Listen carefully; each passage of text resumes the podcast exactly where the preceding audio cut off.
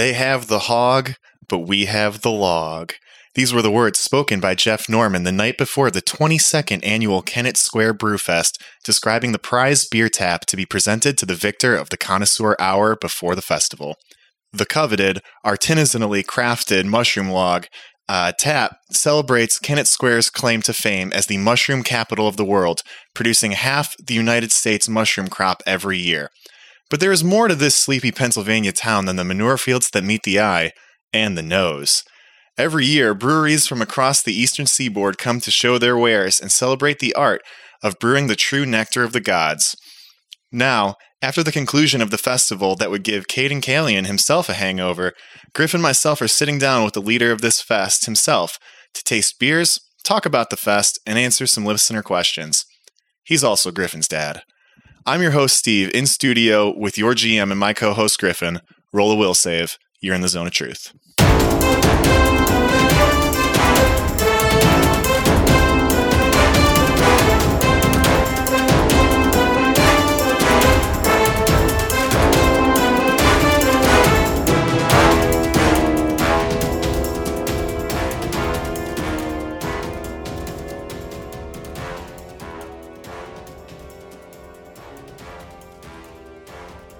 And we're back. Yeah, we're back, man. Well, once again, we're not actually back. We're in another place recording a zone of truth on location. We're on the road, baby. Yep, we like to take this show on the road. We're all the way in Pennsylvania, far from home for myself, but actually for you. Yep, this We is are my home. childhood home. Yeah. And we got to sleep here a couple nights. Sleep- yeah, com- sleep- comfortably. uh, somewhat, somewhat comfortably. Um, I had to share a room with um, notorious Zone of Truth uh, celebrant here, Chris. And uh, let me tell you, that man knows how to snore. What up? Yeah, I snore a whole bunch. oh yeah, he's also here. Yeah. Um, I guess this would be a good time to introduce our third guest co-host, Krusty Crust. He's back. How's it going, fellas? Oh, it's to be going here. well, man. How How'd you? you enjoy the fest? Um, what I experienced from it was good. I, I didn't I wasn't able to stay awake for the whole fest because I got very drunk very fast, but it was a great time and the variety was exceptional. As always, very happy to be here. Yeah, Chris took off in a sprint at the beginning of the festival, tried probably 40 beers, and then passed out under uh, the t shirt tent He- for about two hours. he burned fast and bright. Yeah, I got sunburned too. I, I caught that. Yeah, you have a pretzel necklace tan line on the back of your neck. I'm proud of it though. Oh, I figured. I mean, the girls worked pretty hard to make that for you. now, Chris, we're drinking today. What are you having? So, um, courtesy of our special guest for this episode, I just finished a uh, baked glitter parts IPA, sticky buns from Levante Brewing Company. What makes that beer up? It's got some good taste to it, right? Yeah, it's it's absolutely delicious. You're drinking one too. Um, and I also have a crowler, an entire quart of an IPA called Glitter Parts, and I'm really excited to crack into it. I haven't yet, and I'm excited. It's it's coming up. Well, Chris, I'm finishing off that same IPA. Um, it is, listen to this, guys at home, brewed with graham crackers, vanilla wafers, toasted coconut, cinnamon, and vanilla. It's delicious. I'm finishing that off and jumping into another um, Levante brew. This one's called the Cloudy and Cumbersome. That's also a full quart. So I'm feeling real good tonight. Speaking of real good, what are you drinking, Griffin? Oh, hey, buddy, don't steal my shit. I'm drinking a Revive. It's a sparkling seltzer by the Levante Brewing Company out here in West Chester, Pennsylvania, and it's the berry mojito flavor, which is pretty unique. I haven't really had a seltzer that tastes like this. They also can all their seltzers in tall boys, which I respect the hell out of. A Because- person like you needs that volume. Yeah, I mean, it's just it's not economical to buy twelve of those skinny little cans for usually like twenty bucks. It's no Hamm's, but but right now, I mean, mm-hmm. I feel like I'm getting my money's worth, Wow. That was that was low. That was low, Griffin. like the price of Hamm's. Exactly.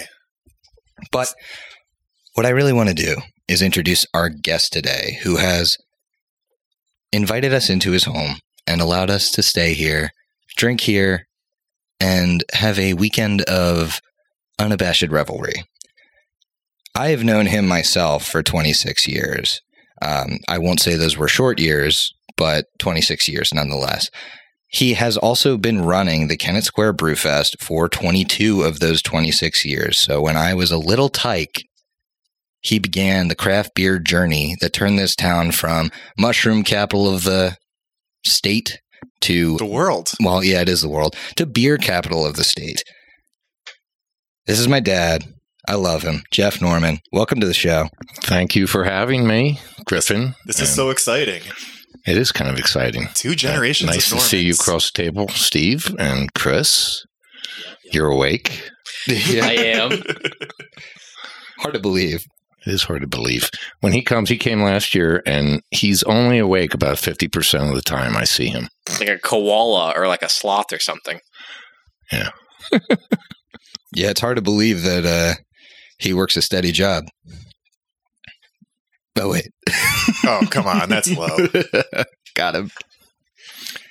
Anyway, this is I'm. Uh, you know what? I'm getting. I'm getting. I'm getting. I'm. I, I'm doing a poor job. Griffin, you got to take over. Yeah, Steve's a pretty shitty host. That's why I do the regular show. Dad, what are you drinking? My word, I've broken rank from all you Levantians, which, by the way, is only 10 miles up the road from us here. So uh, I understand why you're having it. Uh, but I'm drinking an Oktoberfest Fest beer from Hitchhiker Brewing in Pittsburgh, Pennsylvania. It's wonderful. It's biscuity. It's light. It's easy to drink. I thought I'd start with this.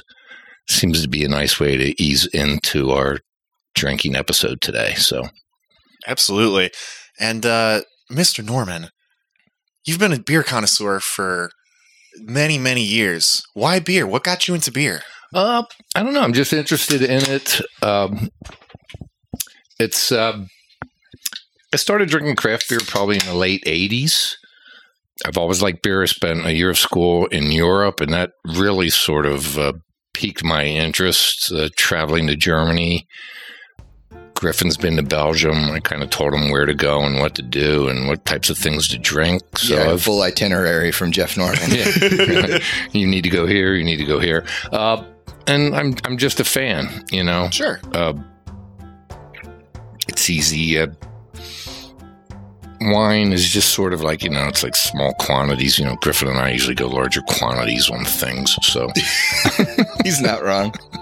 so anyway. Uh, that was my interest started in uh, the early 80s actually and uh, then turned to craft in the late 80s and uh, that sort of interest in drinking and some of the things i've done uh, in kennett square uh, being in the government of the town and that kind of thing uh, led to this fundraiser. And i just thought it'd be a really smart way a new way anyway to raise money for the town. So And what did that late 80s brew scene look like? It's not the same craft beer scene that we have today, no, was it? it, it was okay in Pennsylvania. It was certainly a lot larger uh, in California. That's kind of where everything started. People like Sierra Nevada uh, started to operate, and that was before.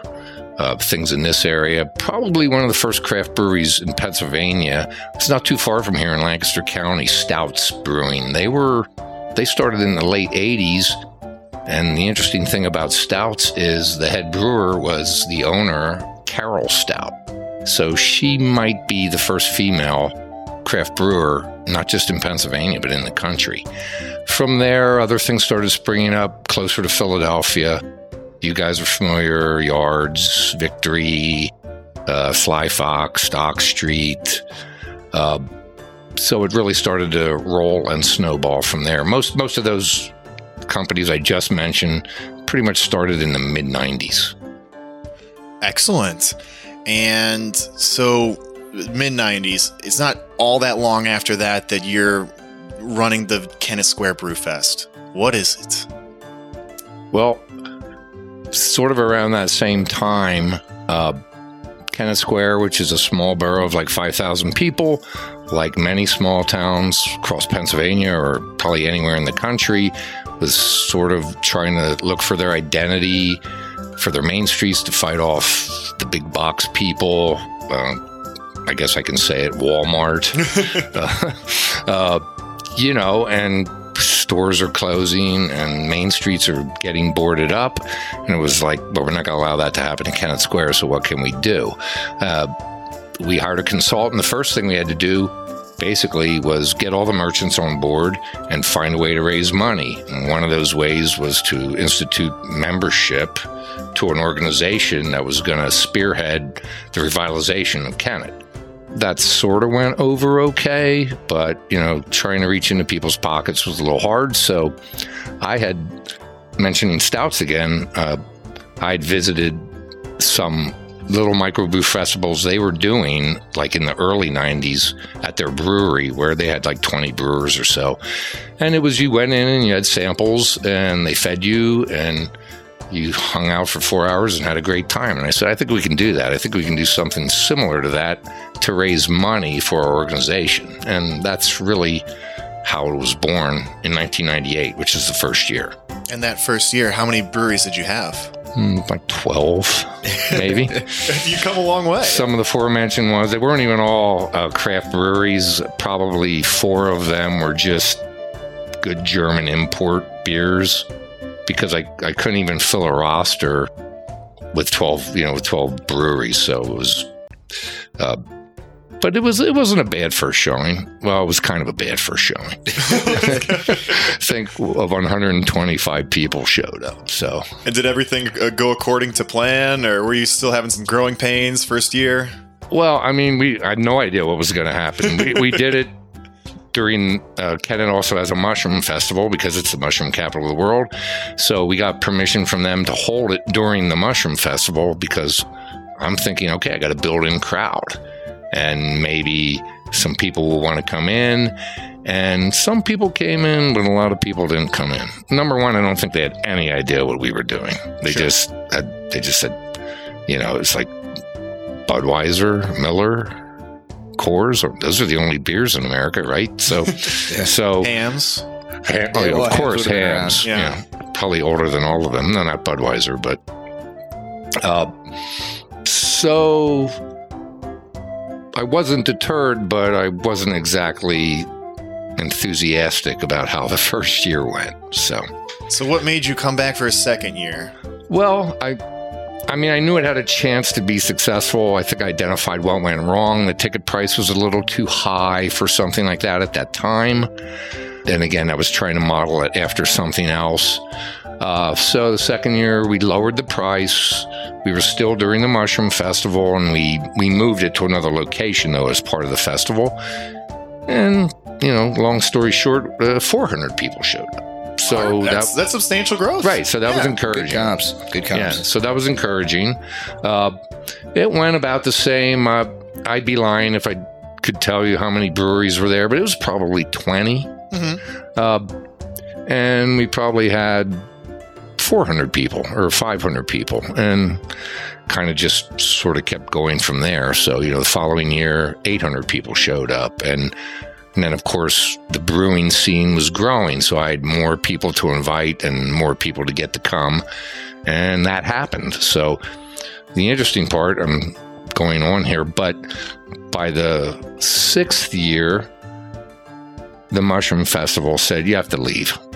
Oh no! Get the hell out of here. yeah, it's like get uh, get out of here. Uh, now you have too many people. I mean, the Mushroom Festival is kind of a stroller thing and family, so the the mix wasn't entirely comfortable. Uh, there weren't any issues, but it was just yeah, you guys can't be here anymore. So, of course, I took that as a compliment actually, and I said, well. How about we do it a month later? That's always in early September. So we decided we'd shoot for early October and we'd have the Kennett Brew Fest, and it would be a standalone event to bring people to town. And that's what happened. yeah. So since then, I mean, the festival has grown enormously. Fast forward to the festival that we were just at yesterday. How many breweries were there? So yesterday we had, uh, it was actually 101. So basically 101. we advertised we have 100 breweries at the festival. So, How how many people showed up? uh, prob- you know, paid attendance was probably about 35 to 3,700. Everyone on site, though, it's probably low 4,000s, maybe as high as 4,500 people between all the brewers and volunteers and everyone else who's associated with it. So it's definitely over 4,000 people. Yeah, it's pretty. Nu- I mean, I remember just growing up and him doing this every year. How it it has changed location a few times, and you you know you've constantly needed to find a bigger spot to do it. And I I remember when it left the Mushroom Fest because I remember it always being on the Mushroom Fest as a kid, and then it moved. Weren't you just waiting for the day you could come? I mean, you never got me in early. no, that wasn't going to happen. You could have volunteered and like folded T-shirts or something, yeah, which you Mom, do now, Mom would have got me beer. right? What does one do at a mushroom fest? What is that? Uh, Beer fest, you mean? No, no, no. No. He's talking about the. Oh. He's Yeah. talking about the Mushroom Festival. Um, it's basically like a like they shut down Main Street in in Kennett, and there's vendors on either side of the street. Uh, a lot of mushroom themed shops and food. Like you can get like fried portobello sandwiches and all that kind of stuff, or you at least used to be able to. Um, and and then it's just a bunch of like a bunch of different people selling different stuff. Yeah, Griffin probably doesn't even know, but like, I think they instituted it maybe three years ago. They now do a fried mushroom eating contest. Eating so, contest. Yeah, so you got people up there shoving like th- four pounds of fried mushrooms in their mouth, you know, like Nathan's hot dogs or chicken wings or whatever. But they we do mushrooms now. So Do you know what the record is? I, you know, I don't know what it is. I know, I I do know it's like it's between that like three and four pounds and like twenty minutes or something. Or I'm, I'm getting a look from Chris. What do you think about eating four pounds of mushrooms? No, I can't. I can't fathom that, and I just I'm, I'm trying not to picture as much as possible. Is it the volume or is it the the product itself that's getting you It's going? it's the combination of both. It's it's both those factors that are that are killing me. I mean, fried mushrooms are great. yeah, it's really the breading that'll kill you. I think you know, it's, mushrooms are kind of easy to eat. When like served hot, like I can't imagine the first fifty um, fried mushrooms you eat. It's like one of those straight out of the fryer burn the shit out of your insides. Well, you got to be careful. Yeah. And they're grower tours and stuff like that. So it's it's not just like a straight street festival. There's educational aspects to it. There are cooking demonstrations, that kind of stuff. So that's what happens at a uh, mushroom festival. Didn't they used to have like? I feel like I remember a year where there were a bunch of like motorcycles like on display or something, something to that effect. Yeah, they had like an antique car show Yeah. with it and that kind of stuff. I have, uh, I'd have, I should have dug it out. Uh, the one year I entered, there was a mushroom competition, so I did. Um, we, you know, we usually vacation in the Caribbean, so I did these uh, jerked breaded mushrooms with like this tamarind dipping sauce and I made like a palm tree out of carrots and green peppers and stuff. And when the when it was given to the judges, I played reggae music in the background, and only got second place. I that, I think I was robbed, quite frankly. But I, I have a nice photo. There's a nice photo in the Kennett Paper of me holding like a two, maybe three year old griffin. Uh, that you know at the mushroom competition. So it I, kind bet, I bet if you put the dreads in your hair, you would have taken first. Maybe. They're just looking for a little know. I, more I Jamaica. could only go so far. You know, I, could ta- I couldn't take it any further than I took it, and was kind of disappointed. So looking back over, you know, two decades worth of, of Brewfest experience, are there any like choice moments that stand out in your head particularly? I mean, I, I imagine every Brewfest has to be different, but are, are there any crazy things you've gotten into at a particular Brewfest that you remember? Uh, I mean, not so much. Uh, about the fifth or sixth year in, you know, my brain starts rolling again. It's like, okay, we're doing this for six years. What am I going to do? So I created this connoisseur session, and that was really a one of a kind thing, uh, at least in the Mid Atlantic market. And that was at a time where I could put a theme on it. So one year it was and and it was much less. It was like maybe twenty brewers, and it was a smaller than what you guys experienced yesterday. Uh, so there'd be a Belgian theme. So everyone who was in it brewed a specialty Belgian style beer. Another year it was dark beer themed. Another year it was uh, it was hoppy. So I, did things like that. That's always stood out to me just because no one else did it. And to this day, no one else really does it. A lot of other festivals do a VIP ticket. Now, all that really means is you get in early so that you don't have lines for like an extra hour or something like that. I never let anyone call our session a VIP because it's it is a connoisseur session. It's for people who appreciate really good beer. They love it every year, and uh, so that that's really the thing that has stood out about it to me. Uh, one year, uh, a husband and wife got handcuffed and taken out, so that was kind of interesting. I mean, last year that, that chick pissed herself and got it out by the EMT. Yeah, I, I don't really like to talk about these things too much. But it's a beer festival. There's 4,000 people, 22 years. No one's ever been arrested. Uh, No one's died yet. no one's, yeah, exactly. Yeah, you're, you're doing directly. great. no one has died. Uh, and uh, On site. Yeah, so yeah, so it's, I mean, it's been fine. It's been really good. Um, but that uh, that aspect that I'm talking to you about, I mean, has been super successful. Except the one year I made the theme session ales, and everyone got extremely pissed off. Oh no. Oh yeah, it's like, I'm paying extra money for four percent beers. Wah, You know, like- so it was like I don't know. I mean, but it was a theme, and and it was the point was is that here's really tasty beer that doesn't have to be twelve percent. Yeah. You know, it's like this stuff is really good, and it's four four and a half percent. Uh, then after that, uh, it just started to get so big that all I really asked for the, from the brewers was I need specialty product.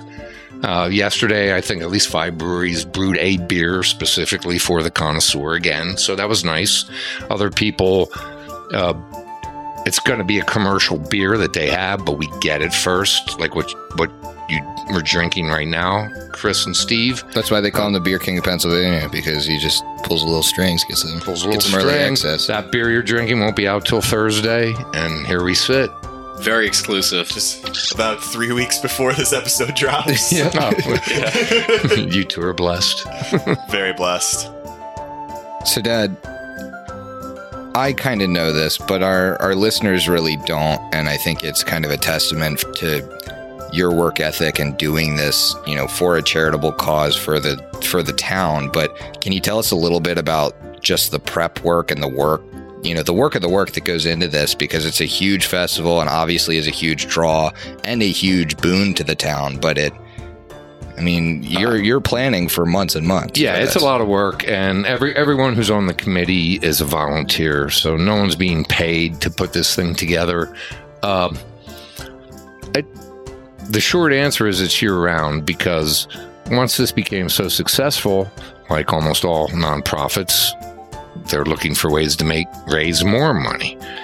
So we threw a lot of things around and it didn't even it didn't even I wasn't included in all of it, but some a couple other events weren't really that successful. So I turned eight years ago, I turned to the executive director and said, Why don't we do Winterfest? And she's like, Well, what's Winterfest? And I'm like, Well, we're gonna do a smaller brew fest, but we're gonna do it outside. You know, we're gonna make it unique. We're gonna you know, people are gonna come in their hats and gloves and we're gonna drink beer outside in the winter and uh, it was like a light bulb went off. It was kind of a no brainer, and we capped it at about a thousand people, and it's sold out every year at a thousand. Uh, it's a little smaller, but it's it's almost like a full festival that mimics the connoisseur festival or session that we did yesterday. In that it's 60 breweries and it's like really incredible beer. It's usually pretty high ABV beer because it's winter. Yeah, you, So- gotta, you gotta stay warm. So, uh, I'll start plant. That's at the end of February. Last Saturday, of February. I'll start next week working on that, and I'll probably invite brewers at the end of October. Tickets will go on sale. We usually sell tickets Black Friday. It's like, why get your dad a tie? You know, get him a Winterfest ticket for Christmas. That kind of stuff. Yeah. So, uh, so that'll go and that'll happen. It'll be March 1st and I'll probably not really do anything for two weeks, and then we'll start back on the Fall Fest. So, uh, I mean, it's not like I'm doing something every day, but the planning now is year round. Yeah, it's pretty intense. Uh, yeah, and I do. I mean, I do a lot of it. I because I'm interested in craft beer and the scene and whatever. You know, I have the contacts. Uh, this year, even though it's a 22nd year, we had 22 or 23 first time breweries. I make it a point to know that. I know who's opening in Pennsylvania and Delaware and you know wherever. I know who I can get. We've ventured into Pittsburgh now and had yesterday two really highly regarded breweries from there have come for their second year. They wouldn't have come yesterday if they didn't have a good time in 2018. They loved the festival. They're coming back. They're telling their friends in Pittsburgh. So I'm trying to get more Pittsburgh breweries again, just to give more variety and try to make us uh, have a you know have an edge on other festivals because now they're just like every weekend almost there's a festival. Well, I mean, you got Pittsburgh. It's only going to be a year or two before Columbus is coming out. That's right. there was a pla- platform was there from I think Cincinnati or is that Cleveland? Was platform there? Yeah. Mm, I don't think they're from either. I think they're from No, a pla- smaller town. Pla- platform but- Cincy. Oh, it is platform Cincy. Okay, Yeah. I'm sorry. yeah, they were there for sure. Oh, I didn't stop at their tent. So now, no one came from Ohio. Right. You know, they have reps. They have a Yeah. distribution deal locally, and they have a local Yes. rep, and they came. But, but yeah, I mean, I'm always looking for those kind of people. I mean, you know, Stone's there. No one's from San Diego, but they have a, you know, they have a big presence in Philadelphia. yeah, like Founders always show. and they're in Richmond now. They have a brewery in Richmond, Virginia. So, uh, so I, I can get pretty much anyone to come. The breweries love our event as long as they're allowed to be in Pennsylvania. So, you know, if they can be here, I ask them. So, so I'm looking around the table. I'm looking at my boy Griff. I'm looking at my boy Chris, and I think we're just all wondering, what are we going to see in 2020? Uh, probably more of the same, but um, I am going to try to branch out. Uh, uh, again, further across the whole state of Pennsylvania. Well, at one time, I, you know, I didn't want to be too exclusive because there's so many great breweries. But one of my connoisseur thoughts was Pennsylvania only breweries, Mm-hmm. And I could I could easily do that and easily fill it up. Uh, that may happen, so I, I may consider something like that.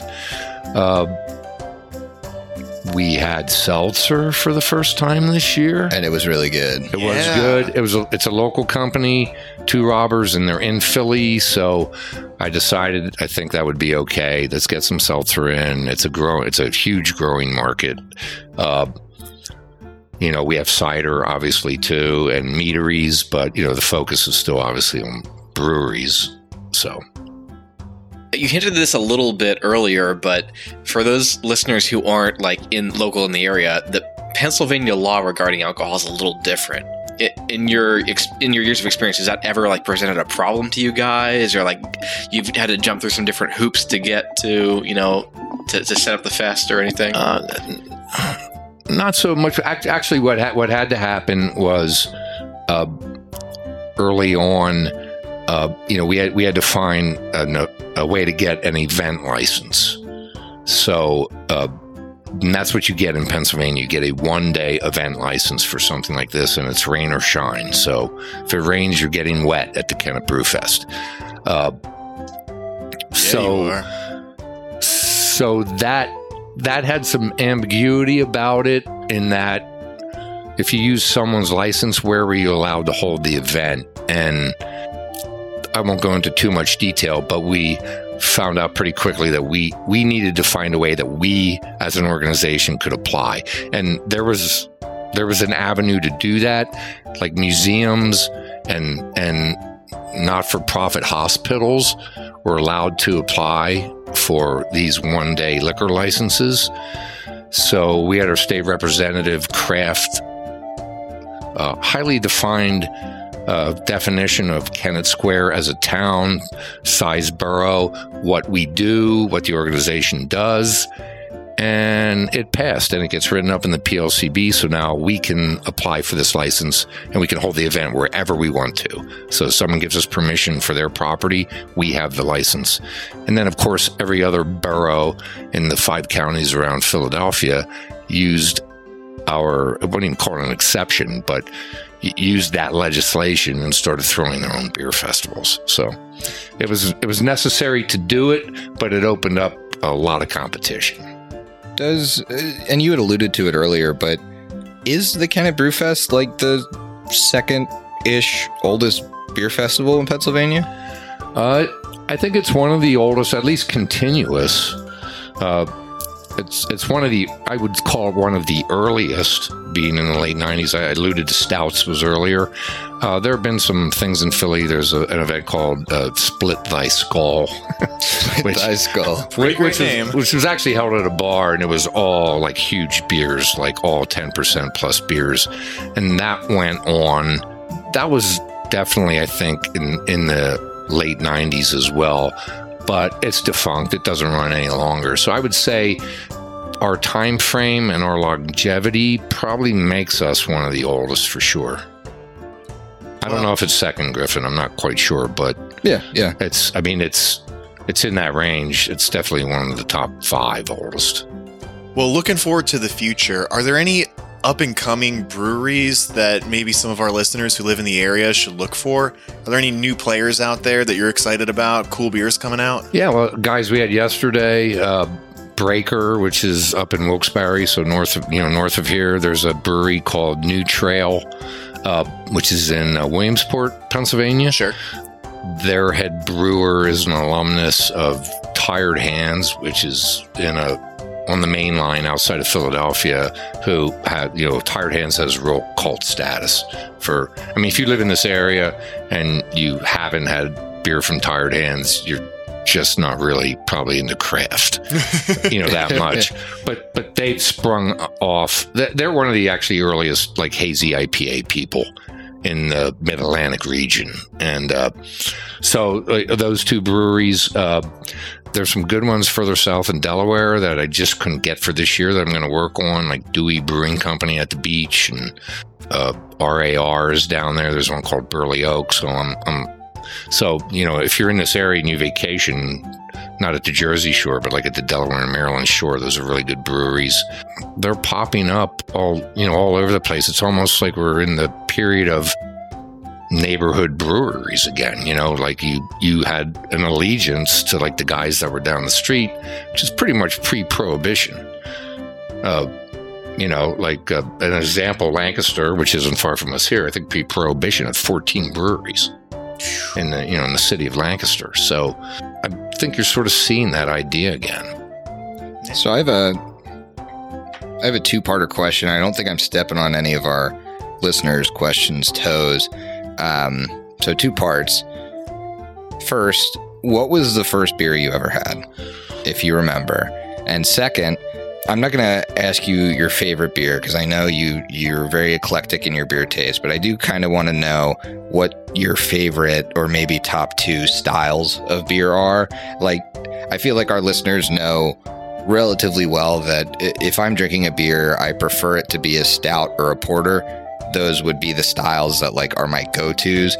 Do you have that? I know you drink pretty much any kind of beer, but is there something you lean back on? Well, for for the first part of the question, I'm pretty sure it was Colt 45. Ooh, baby.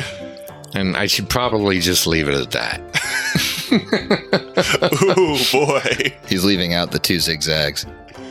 Yeah, anyway, maybe that's all so, you need. And uh, as far as beer style, uh, I'm a huge fan of saison, which is a Belgian uh, ale that can range from being very light. They usually call it like table beer, like the farm workers would come in at lunch and drink like this 3.2 percent, but sort of spicy and very flavorful uh, ale that's usually always golden in color but a beer like Saison DuPont, I mean, I just think it's like the best beer in the world. So, I mean, that's one of my favorite styles.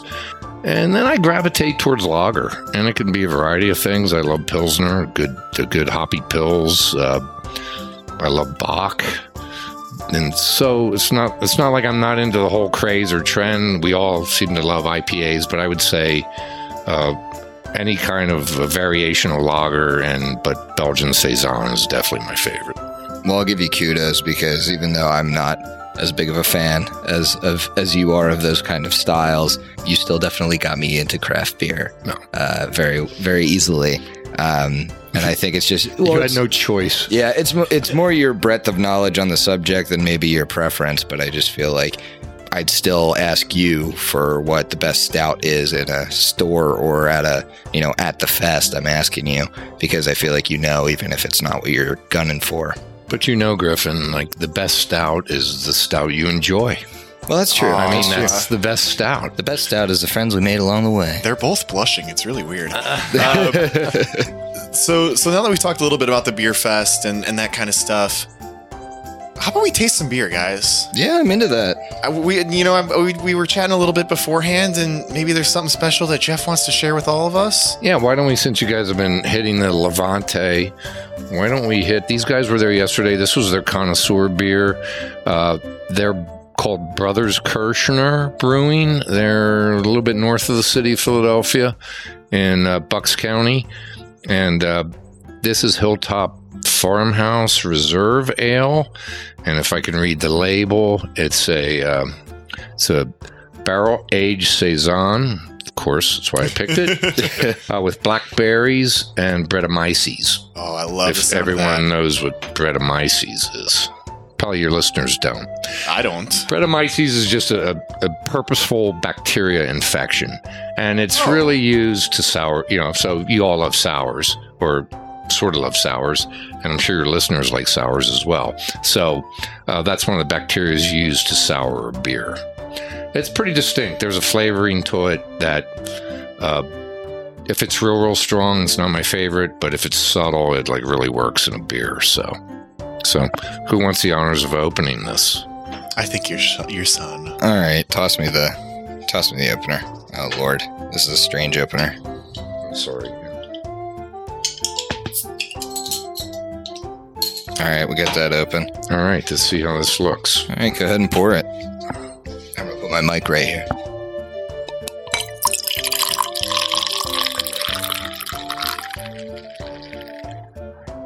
That sounded really clean. That sounded really clean. Yeah. It sounded like a beer commercial. we just need the Budweiser Bullfrog, Where the Hamm's bear. the Hamm's Bear. Start with the Hamm's. The beer refreshing. The beer refreshing. The beer you've been looking for. Well, gentlemen, cheers. Cheers, fellas. Cheers, fellas.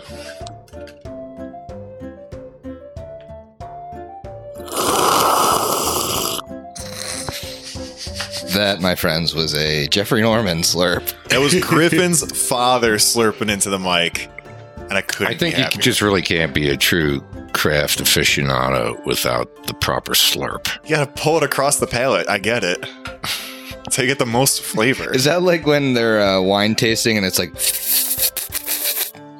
exactly. you're aerating think it in so. your And the swish and Yeah. everything else. Yeah, that's correct. now this, nice- wow. you can understand. You can that flavor you're getting is the Brett. This does not have that sort of vinegary sourness to it, Mhm. but that Brett has sort of soured this beer. It's a very subtle sourness.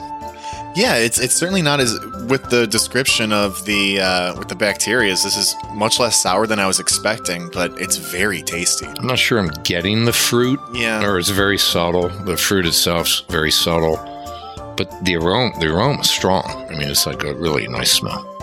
Well, with tasting anything, the smell is kind of half the flavor. forty percent of our listeners are really hating this right now. Yeah, this is this is not the ASMR they wanted. But it's the ASMR they deserved. That is some really tasty beer. See if we have an ABV. I'm not sure. Yeah, let me take a look here. It's 8.3%. Wow, Oh. that's that's high for a saison. Bottle we got is barrel 22 fluid ounces. They didn't say what kind of barrels. What uh, what do you, what do you usually expect for a saison? Uh, high sixes maybe. Okay, Guys, I don't know if you've heard this, but according to the Surgeon General, women should not drink all alcoholic beverages during pregnancy because of the risk of birth defects. Consumption of alcoholic beverages impairs your ability to drive a car. or operate Can't machinery speak, apparently. and may cause health problems. I need to stop drinking immediately. I never knew that. oh no. I've been doing it all wrong this whole time. I'm with child. You're also with pants. That's correct, Steve. All right. Well, we're tasting some tasty brews. Mm-hmm. We're uh we're chilling out at the kitchen table. Yeah. Maybe we should uh bop into a couple of listener questions. Yeah, and so for the folks who weren't aware, um, I put up a little little blurb on our Discord just saying, "Hey, this is going to be an R- a TTRPG light zone of or non-existent. or non-existent. We're not talking about it at all, actually. say Caiden Calien at the top. Yeah, people are pretty disappointed at this point. Um, but I said, hey, we're going to have Griffin's dad on the show. And Griffin is a character. Um, and so, having his dad actually recording with us, we asked for questions not for us or anybody else on the show, but for Griffin's father. So I feel like we're about to learn a lot here. Oh, also, I just want to say at the top of these questions, thank you so much, guys. I think we got we got a big outpouring of questions. Yeah, for, real fast. for very short notice. Would you ask this on like yeah. like three days ago? Yeah, like legitimately, it was earlier this week, and a bunch of people um, really want to know about you. Um, we also did say that Griffin's dad is a huge beer aficionado, so we do have some beer related questions as well. And we're going to start with one of those. So this one comes from um, our friend Emily from Southern Tomfoolery. You just heard her voice two weeks ago, um, but with cooler weather. Hopefully, on the way, I'm looking forward to getting cozy with my favorite style of beer, porter. So, Dear Griffin's dad, what kind of food would you suggest to pair with a deliciously dark porter? P.S. Between the beer fest and fathering Griffin, you're basically the coolest dad ever. Keep up the good work. Thank you, Emily. That's very nice of you. And yes, you're correct. I am. Uh, porters, uh, porters aren't typically high in alcohol. They run in like the five six percent range, uh, but they're usually roasty, chocolatey. You know, some people sort of think they're sort of like baby stouts, uh, so to speak. So uh, they're great with dessert. I mean, you could have it with ice cream, chocolate cake.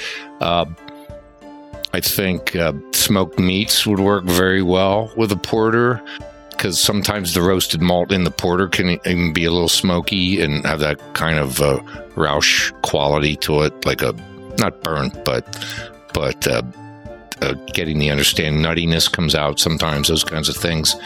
Uh, so uh, maybe like a nice pork loin with porter, but then by the same token, I think a lot of beers pair well with food when they're almost sort of the opposite. So if you have really spicy food, you want something that's going to cool that down.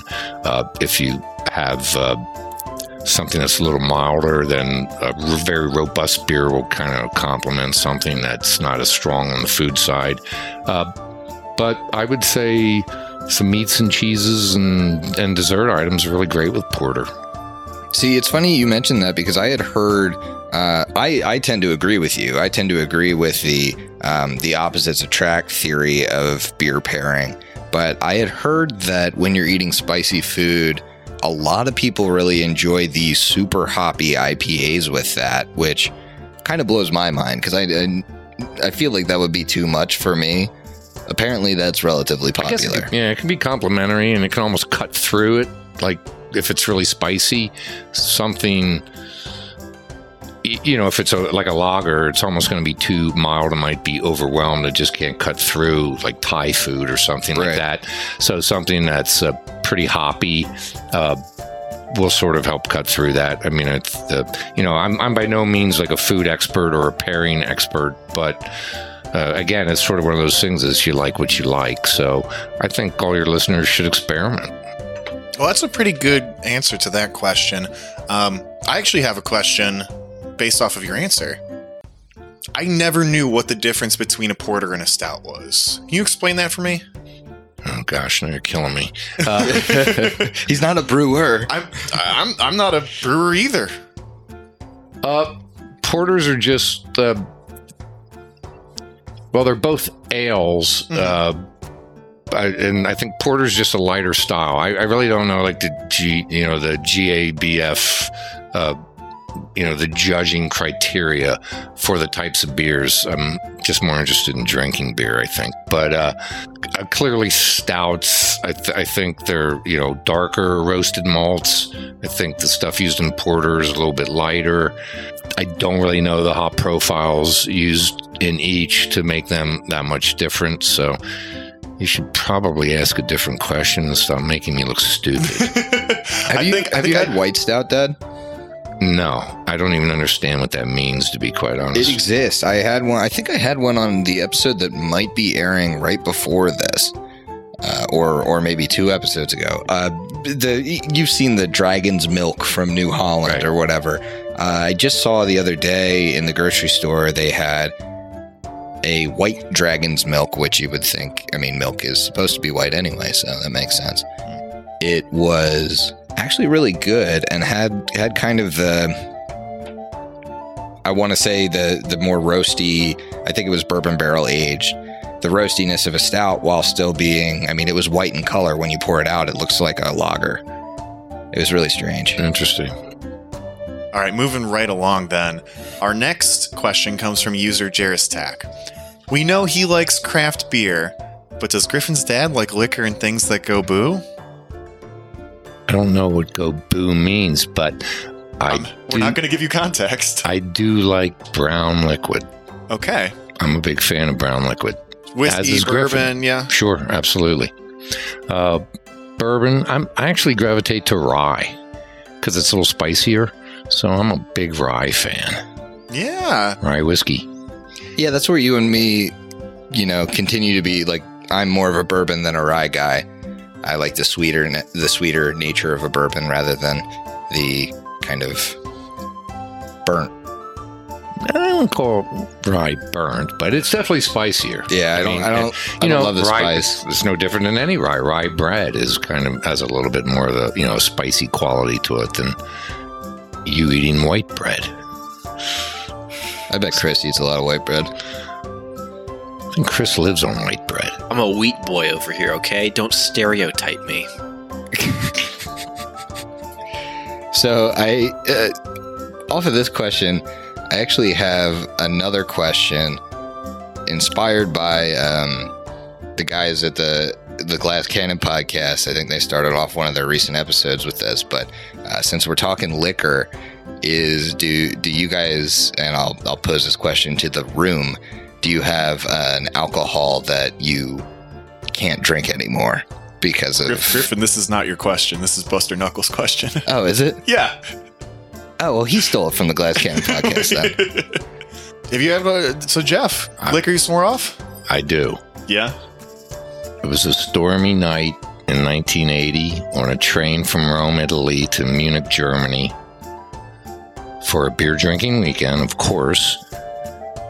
And somehow several bottles of blended scotch, not good scotch, but blended scotch found its way into our compartment. And to this day, I can't smell blended scotch. I just cannot. Ugh. I just want to throw a little shade on Steve for a moment because uh, What?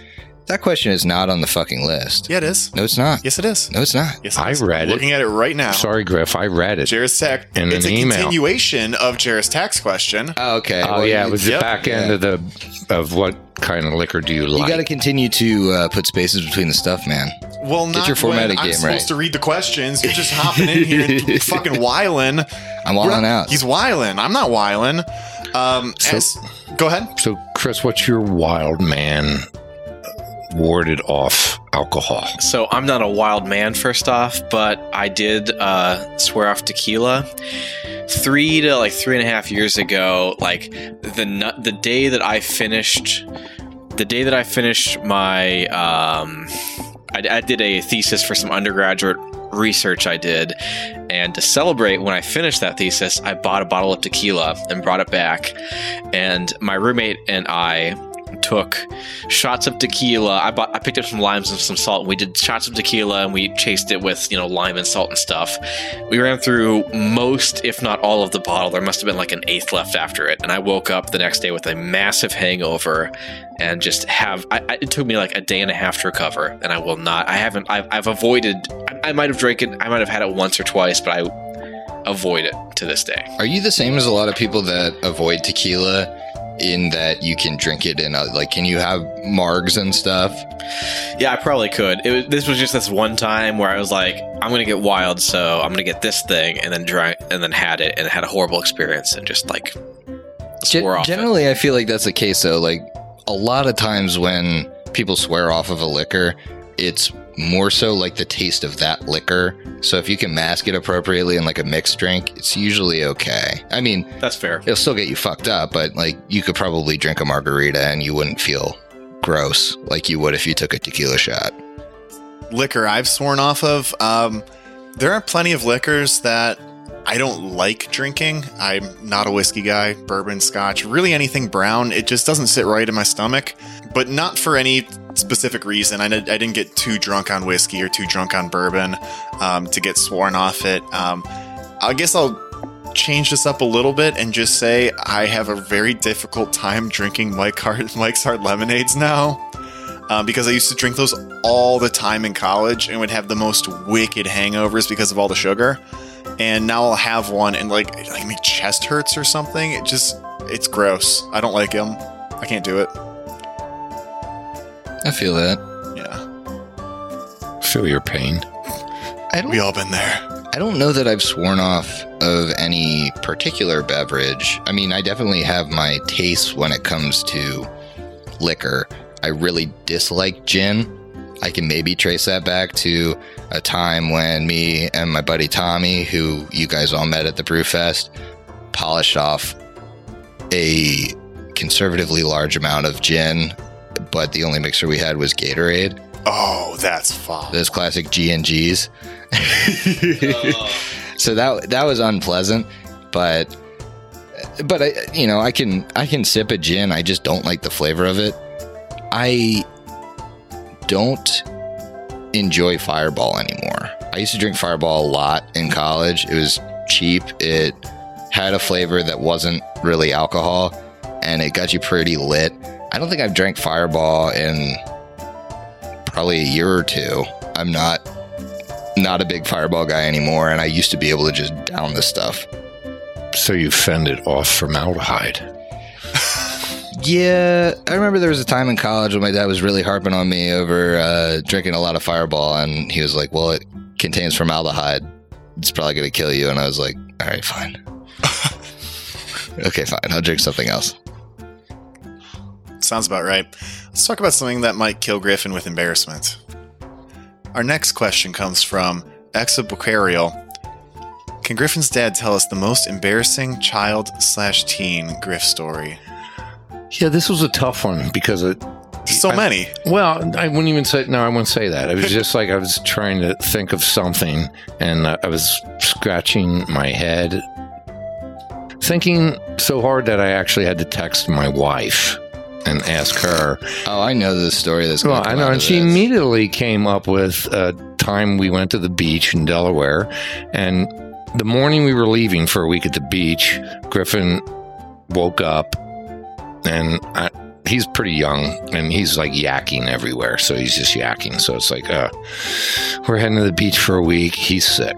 So you know we take care of all that, and he start he feels better. He starts to feel better. We drive to the beach. He doesn't get car sick. He feels pretty good. We have a good day at the beach. We're staying with some friends of ours that we know in Kennett Square.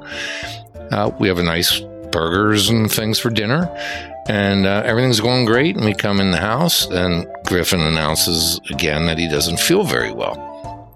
So he goes into the powder room, and uh, it was a little bit noisy in there. as it is generally. And, uh, generally. Putting it pretty diplomatically. so of course mrs norman gets a little concerned and uh, she goes over and the door's locked so she can't get in the powder room so she's knocking on the door and griffin's in there sort of not doing too well, and she's she's saying, "Griffin, Griffin, are you okay?" And Griffin's like, "Mommy, I watery poopy, I watery poopy,"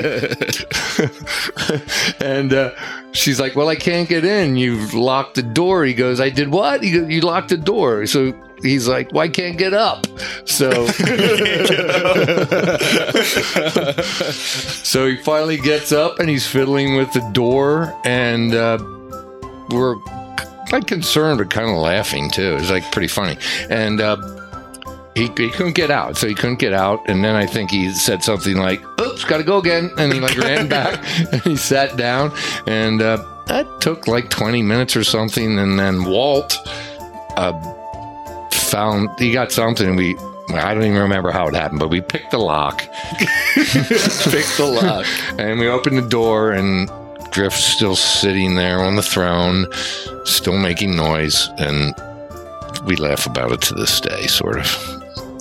And I've been sitting on the throne making noise ever since. Exactly. That's sort of what I thought myself. And like it just carried on to, you know, modern day. So Watery poopy is a weekly occurrence at the Griffin Norman household. So he was what 16, 17, and then now he's you know what, Chris, I think you're right. I think he finally slid his driver's license under the door and we you know, we picked the lock on the uh, you know, on the Can't get out. he, he could find a way out, but we slid the card down on the jam and we popped the uh, latch. So it all lines up. does line up. Best thing I've ever heard. Um, next question. Adam from Southern Tomfoolery again. What type of beer would Griffin's dad pair with chowder? One with Boston clam chowder and one for Manhattan clam chowder.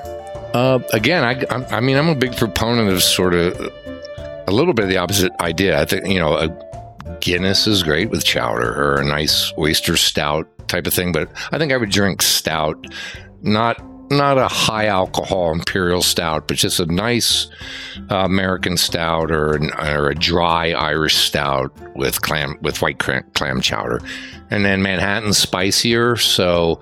Uh, I think what Griffin mentioned earlier, I think probably works well maybe with Manhattan. Something not overly hoppy, but something a little bit hoppy to sort of complement the the spiciness or the tiny Manhattan's not really hot. There's no heat, but there's there's certainly a, a spiciness sort of to it. So I think I would go. I don't even know if I would go IPA. I would go a nice pale ale with the Manhattan and a nice dry or American stout with the white clam chowder. I was thinking almost interchangeably between the two, like a nice middle ground. I think like an amber ale would be pretty decent. Yeah, that would both. go well. Yeah, it would be okay. It, it'd work in a kind of middle ground if you only have one thing in your, uh, you know, as often happens, you only have one type of beer in your fridge, but multiple chowders to eat for dinner.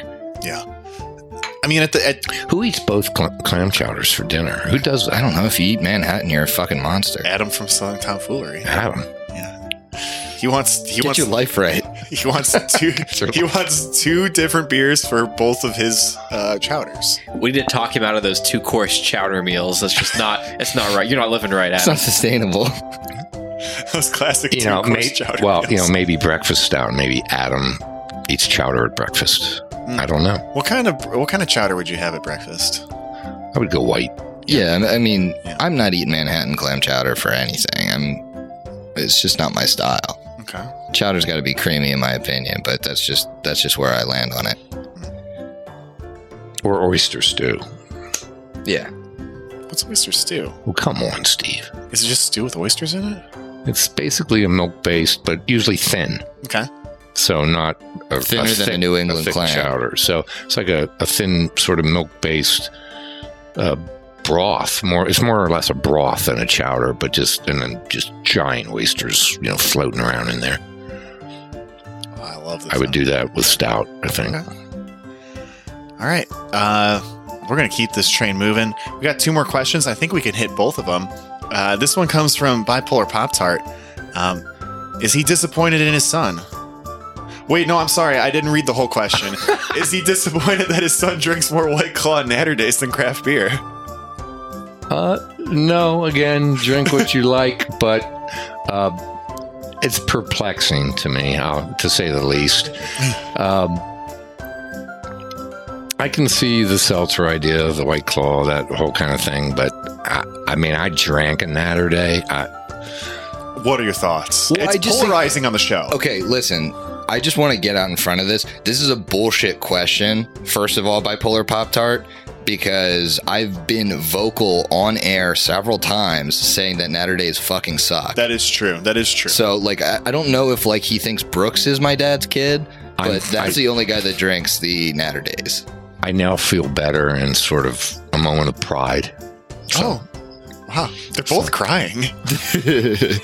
I mean, I had one, like two sips of Naturdays, and I mean, it's I just, just turned awful. to my buddy at the beer distributor, who, by the way, helps with yesterday. Great job, Waywood Beverage. Am I allowed to do that? Oh, yeah. Yeah. And anyway, and and and his name also is Jeff. I'm like Jeff, what? And he's like, you can't, we can't keep this in for like the frat boys. It's just like they just love this shit. Can you can you give me like a 30 second review of Naturdays? Because I'm very anti Naturday. What do you actually what do you think of the beer? what does it taste like? It's sweet, kind of lemonade vile. Uh, despicable. yeah. More descriptors of what it is than taste, I guess. Yeah. Despicable, vile. I- And uh, it's just too sweet. Well, I and just when we were in Columbus, we got their version of seltzer. That was horrific, that cherry shit. Oh my God. it was kind of cough syrupy. Oh. It really was.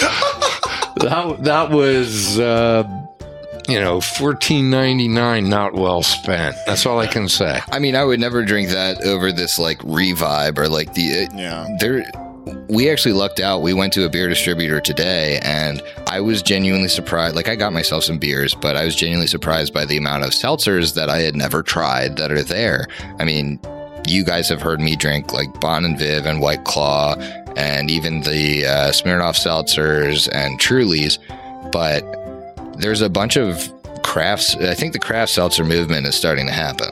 I think it's it's coming in We uh, we spoke earlier. Chris had mentioned as goofy and bizarre as Pennsylvania's alcohol laws are, Pennsylvania gets more good beer and malt beverages than almost any state in the United States. I mean, the stuff that gets imported into our state is incredible, and you guys all saw that selection today. I mean, it's it's just crazy. You know, it's uh, so that's the good part about Pennsylvania. The bad part is how you can go about getting it sometimes. But anyway, Yeah, it's like you're at a distributor instead of at the grocery store, or you're, oh, I wanted a couple beers and a whiskey. Guess I'm going to have to make two trips. So so Jeff, just to round out this question, um, I want you to rate Naturdays for me on a scale of zero to five hours. And these are um, if if Chris were at a beer festival that just had Naturdays and it was five hours long, how many of those hours should he sleep? five hours and one minute. the entire festival. He should, sleep through he should be wheeled in asleep. and then awoken as the final whistle went off or the bell or whatever that ended the festival. Thrown out by the cops. and, have, and have no time to drink Naturdays. It's just like a, I mean, it's it's a shit shit sandy. I mean, that's what it is. It's just, I mean, even for, you- for my money, like if I wanted a shit sandy or shandy, I'd I'd get a Leinenkugel. Yeah. And that's, I mean, that's like the bottom of the. I mean, they're okay, but they're not great. I mean, shandies in general are kind of shit. That's why I call them shit shandies. That's what they say. Last question for you, Jeff. This comes from our boy Necessary Evil. In an alternate universe where people are now sentient beer cans and bottles of beer, what beers would Griffin Steve be? I'm also going to extend this to Chris, too, because he's here host- helping host the show. Okay, I gave this some thought. I'll start with you. Thank you. Steve, and then I'll go to Chris, and then I'll go to Griffin. Uh, I view you as like a nut brown ale. All right. You're kind of goofy and nutty. Sure. Uh, It's also the color of the stuff that streaks in his underpants. Oh my goodness, I was going to say your skin tone, but Nut brown. What the hell are you talking about? It pale as hell. I really had no further comparison. I was just looking for like the nutty, crazy aspect. So nut brown That's ale fair, came up for you. Uh, I see Chris as the classic Euro lager. benign, uninteresting. oh, God. Mass produced. I view myself as complex and intriguing, but really I'm just a different type of basic. Much like a Euro lager that would put you to sleep for several hours. A little bit skunky. Oh, he's skunky. Oh, he's is, he, is he a high? yeah, we, we all agree on that. You know, he's he's sort of like bathed in the green bottle. Yeah, he idea. definitely- he yes. definitely served in- He's in a definitely green bottle. light struck, as Yeah. you could tell from the fest. So, so, so. Anyway, all in fun, Chris. hmm Mm, Oh, yeah, yes. he's got that look. And- actually offended. And I, He's I so would, I would say Griffin is probably like one of these double dry hop, double IPAs that kind of smack you in the face up front. A little caustic, Yep. yep. acerbic. Uh, but in the end, he has a very nice, smooth finish. Ew. Ew. That's what they say. I mean, that's fair. Do you have one for yourself? Well, I would be. Your your listeners would probably have to look this up. I, I view myself as the Brasserie Dupont Brazzers. avec les bons voeux saison, which means all the best wishes, but it's their super saison for Christmas. And when it comes to this discussion in the beer fest, I view myself as sort of Superman. So Oh, Super Saison. super, Super saison. Santa. Super Santa. No, super saison. There's the beer, but uh, I view myself on a higher plane when it comes to the beer. So Oh, okay.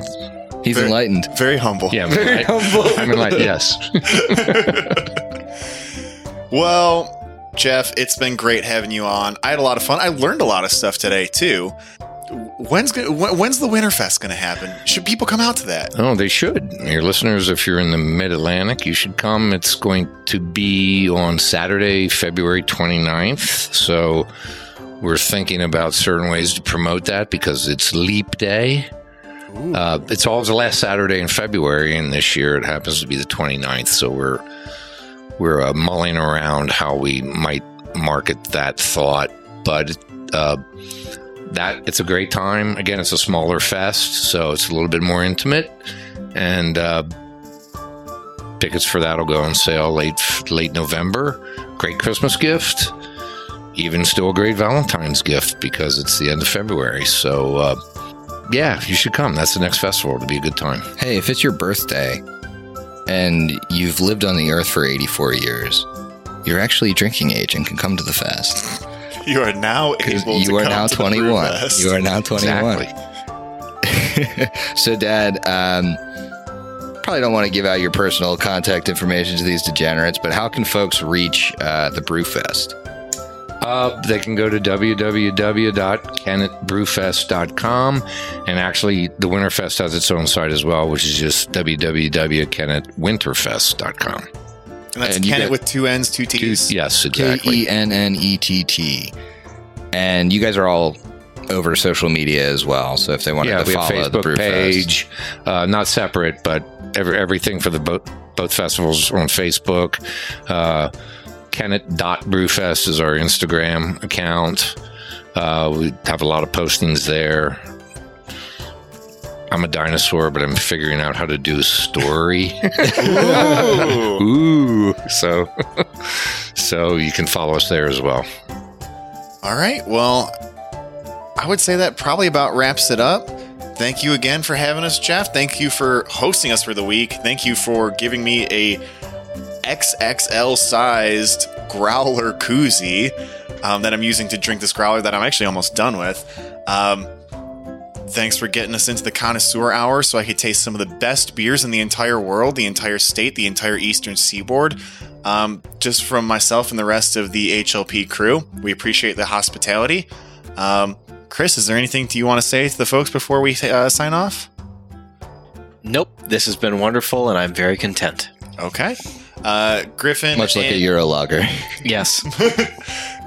Griffin and Jeff, please tell each other you love each other. Love you, Dad. I love you, Griffin, my only son. Oh. Notice the emphasis on only. And Griff, is there anything you want to say to the listeners before we sign off? No, all I want to say is I need you guys to finish your drinks because we'll see you in two weeks. Fortnite! Later?